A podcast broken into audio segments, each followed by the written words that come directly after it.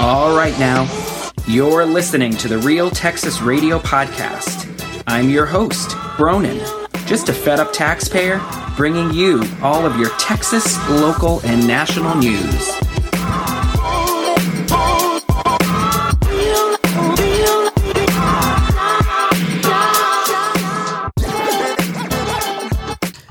Welcome to the Real Texas Radio Podcast. I am Bronin, your host. Thank you for tuning into another episode, or if you are joining the program for the first time, 1000 welcomes. Today on the show, I'm going to be covering two topics. The first of which is Dallas Mayor Eric Johnson has come out Yes, he has come out as a Republican. And I, I, I, don't really know what to think about it. I do recall it was just a few months ago that Eric Johnson protested his property tax bill, and that's because it was thirty or thirty-five thousand dollars per year per year on one home. Because the value of his property has increased so much since he originally purchased it about 10 years ago, which is the case for most Americans and definitely in Texas and in the DFW area. Now, Dallas, e- even though we, we're lumped in, obviously, in, in DFW, but a lot of the growth that's occurring in this region is actually in the suburbs like Frisco and Plano and Irving and Fort Worth and if you look at the property tax rates in those neighboring cities and towns, it's significantly lower. I think it's like, you know, 40, 45 cents on the 100 versus 70 cents or so on the 100 here in Dallas. There's a huge differential, right? It it can be thousands of dollars per year, certainly hundreds of dollars per year if you've got a lower property value. But eh, these surrounding communities of Dallas, uh, property values, they have absolutely soared. You know, if you had a $250,000 budget five years ago, you'd probably have to really be close to doubling that to to be competitive. And nobody, if you're an independent home buyer, forget about it. You're completely shut out of the market. It's 8% interest rate on a mortgage. You couldn't carry a $100,000 mortgage right now and a condo fee if you were going to be getting into a condo. You could not carry a $100,000 mortgage in those conditions. You, you certainly couldn't rent anything out. You couldn't purchase something and think you're going to rent it on an 8% mortgage. You're not going to make anything. It will absolutely crucify you. So Eric Johnson, he protested his property tax bill, just like I did. And I, I, was unsuccessful, by the way, if you're curious. And so was Eric Johnson. And then he did have an opportunity to appeal. He decided not to appeal. Now, Eric Johnson, as mayor of Dallas, we don't have a strong mayor system here in Dallas like other cities, New York, Boston, LA. And essentially, the mayor is like a just an additional city councilor. They get a city council vote. Obviously, they they get more name recognition, but he Eric Johnson, he has voted to lower the tax rate in Dallas, and it has lowered. It, it's lowered for maybe even the past decade, but the problem is it's so marginal. It's we're, we're talking about a percentage of a penny here on the hundred that with the rising property values, Dallasites, you don't even you don't actually get a tax cut. Your tax bill is still going up, which is why it's so important to protest your property uh, tax assessment each year. So there are some city councilors, obviously not a majority. Some of them, in- including mine, uh, Paul Ridley, some of them have come out for they really want to meaningfully decrease the tax rate in Dallas by, you know, maybe eight cents on the hundred, which would make a difference. But uh, of course, we've got plenty of far left Democrats who are looking to balloon the budget. I think the Dallas budget is going to be a billion dollars more than it was the previous year.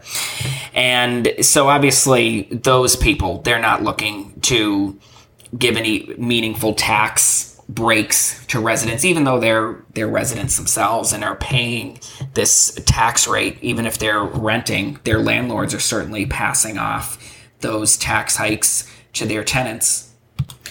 In any case, Johnson and I I actually did I voted for him when he first ran back in 2018 or 2019 and he ran unopposed in his second election bid, which I, I, mean that's pretty shocking. A top ten city in America, and you can't even get one opponent to run for the mayoral office. It's it's pretty amazing. But the city council races, they're pretty low dollar, under 100k per councilor per race, and, and even some complete nobodies, some total nobodies were able to still get 30% of the vote with zero money, essentially zero marketing or strategy or anything at all. It, it's it's really amazing for such a big city like Dallas. But it just goes to underscore the point that I make ad nauseum that many people they just tune in for the presidential election. They they don't care that the people who have the most control over their lives are down at city hall or in their state house. They don't want to tune in for that. They just want to go out and vote in the presidential election every four years, get get a nice phony baloney mail and ballot for for themselves and their dead parents and grandparents and illegal aliens. So Mayor Johnson, pardon me for going off on that tangent. Mayor Johnson, he published an opinion piece in the Wall Street Journal over the weekend, and I, I won't read the whole thing to you, but he did have some interesting content. I'll read just a, a little bit of it. American cities need Republicans, and Republicans need American cities. When my political hero, Teddy Roosevelt, was born, wow, only 20% of Americans lived in urban areas. By the time he was elected president, that share had doubled to 40%. Today, it stands at 80%. As America's cities go, so goes America. Unfortunately, many of our cities are in disarray Boy, can you say that again? Can can you think of a city that isn't in disarray? L.A., Boston, New York, New Orleans, Detroit. Mayors and other local elected officials have failed to make public safety a priority or to exercise fiscal restraint. Most of these local leaders are proud Democrats who view cities as laboratories for liberalism rather than as havens for opportunity and free enterprise. Right. All they tweet about are bike lanes and illegal alien rights and making sure that nobody is facing any consequences for shooting up heroin in the Starbucks bathroom or robbing everything in sight in the in the Walgreens or the CVS or the Nordstrom. That that's what most of our mayors. That's pretty much their job now, showing up to every single LGBTQ XYZ double X plus percent event and parade and celebrating diversity uh, to the max and uh, making sure that the that the police body cameras are turned off if one of their favored constituents is committing any crimes. Too often, local tax dollars are spent on policies that exacerbate homelessness. And as we know, homelessness it is not in decline here in Dallas. It doesn't seem to be in decline anywhere. It is rampant. It is growing, and it, it certainly you, you know what it drives me a lot more crazy than than illegal alien issues the homelessness problem, as far as I can see, is a native born problem. And it could very easily, as you know, it could very easily be eliminated. But instead, no, we, we want to pay to have a full time Dallas police officer in my small local library branch monitoring the bathroom so the homeless people don't turn it into a heroin campsite. Even though we're down 500 I, i've heard estimates between 500 and 2,000 police officers more needed in Dallas. And, and we have to have one police officer dedicated to bathroom monitor in my local library branch because of homeless people. Too often, local tax dollars are spent on policies that exacerbate homelessness, coddle criminals, and make it harder for ordinary people to make a living. Yeah. And too many Democrats insist on virtue signaling, proposing half baked government programs that aim to solve every single societal ill, and on finding new ways to thumb their noses at Republicans at the state or federal level. Yeah, like when it comes to masks and vaccines and the Love Field shooter, Portia Odufuwa, who went up to Love Field Airport Dallas last year in an Uber and she had a gun and she started discharging the gun in the airport down in the ticketing area. And the Dallas judge, Democrat, ends up giving her up to 30 days in a mental health facility up to 30 days. This is after this same woman has been charged with arson and bank robbery. And she has been through the courts before, and she always ends up in front of a friendly, empathetic judge. And the judge has sentenced her before to mental health outpatient treatment that she didn't go to. And now she just gets more of the same, more of the same. What is going to stop that insane lunatic psycho from what's what's next because it seems like there's a progression here she goes from arson and bank robbery to shooting a gun in an airport uh, wh- where do you go next? Where, where, what's next for Portia Odufuwa? She's going to be magically healed from her up to 30 days of taxpayer funded mental health, inpatient, outpatient, I don't know, who cares? Crap. Enough. This makes for good headlines, but not for safer, stronger, more vibrant cities. He also mentioned in here that he was reelected with over 98% of the vote, but left out the fact that he ran completely unopposed. So uh, Johnson says he will not be running again. Actually, it, it's possible you might only be able to do two terms as mayor in Dallas. I, I should know that, but I'm not certain. So he'll be done in 2027, and obviously he's laying the groundwork now for what his next move is going to be you know what?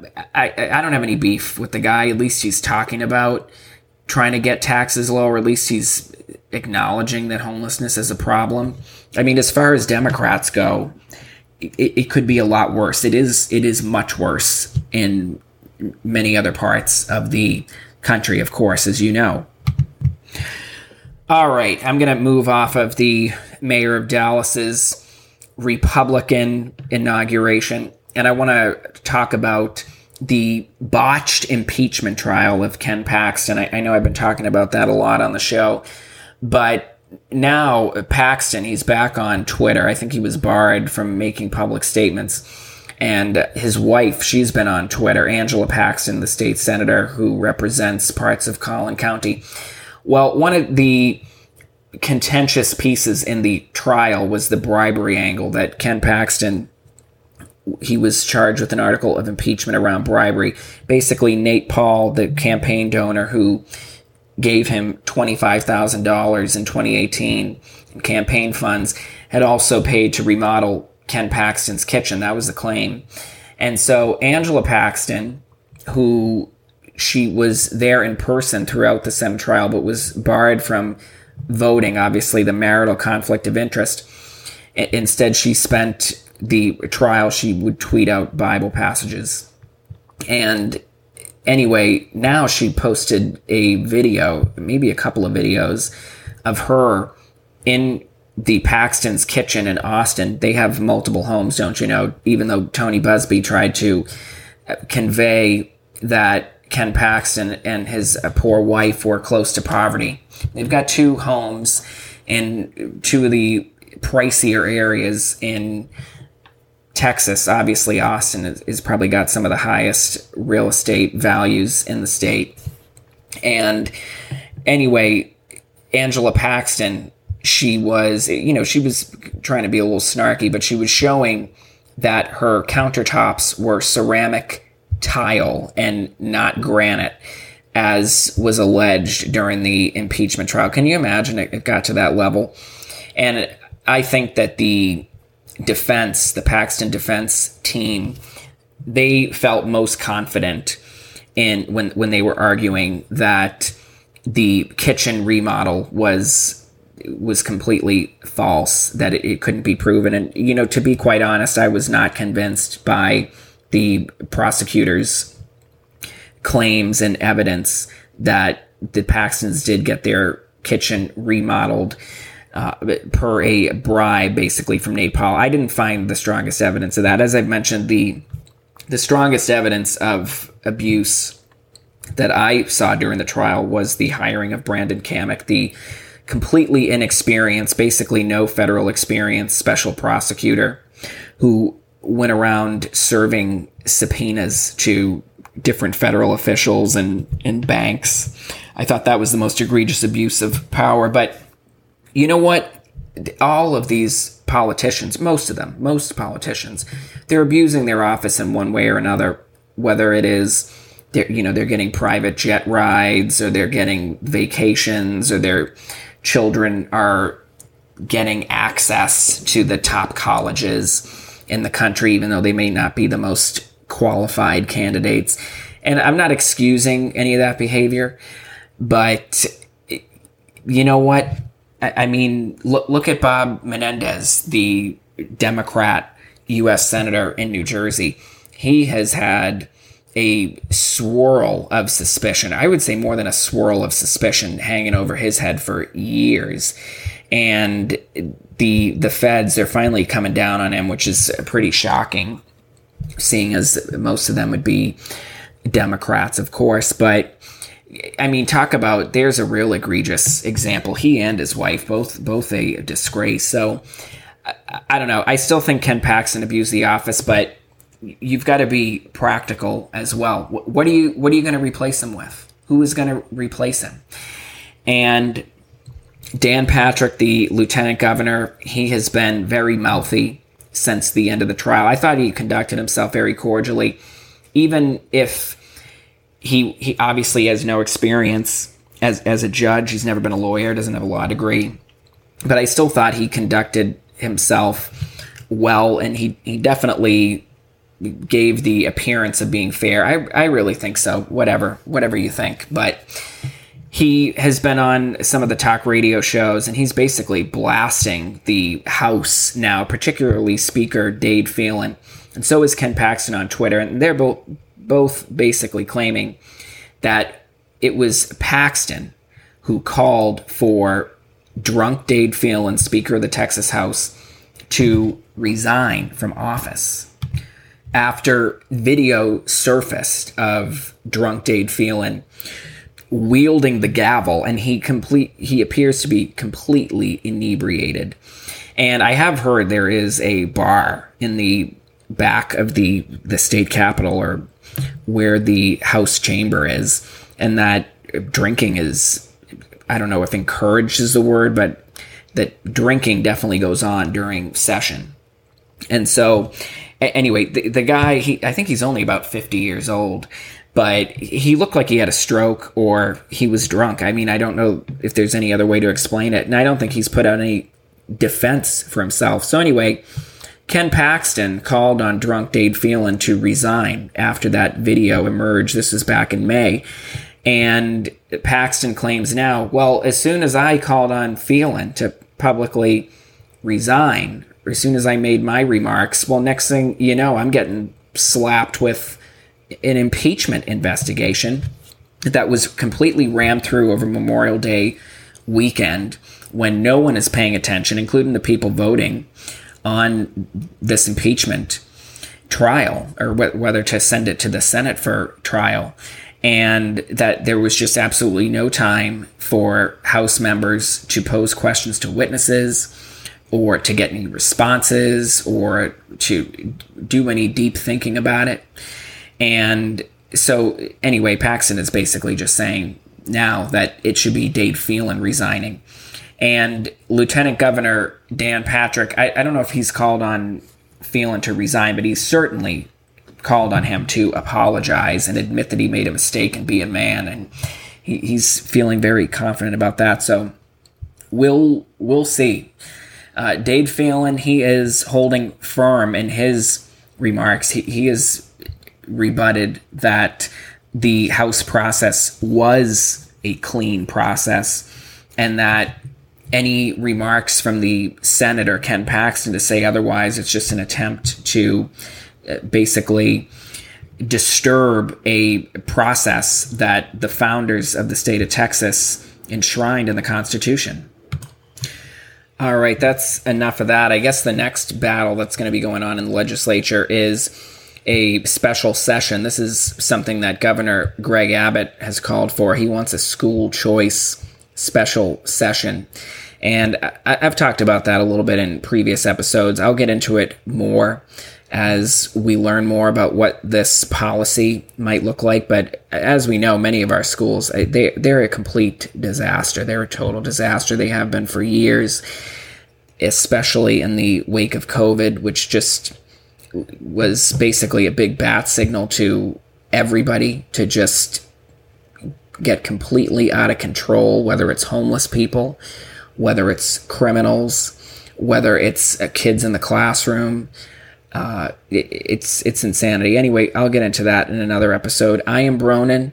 You can follow me on Twitter, RTR underscore Bronin please follow me on whatever platform you are streaming the podcast from. I'm on all the major platforms, and be sure to tune in to the next episode of the Real Texas Radio podcast.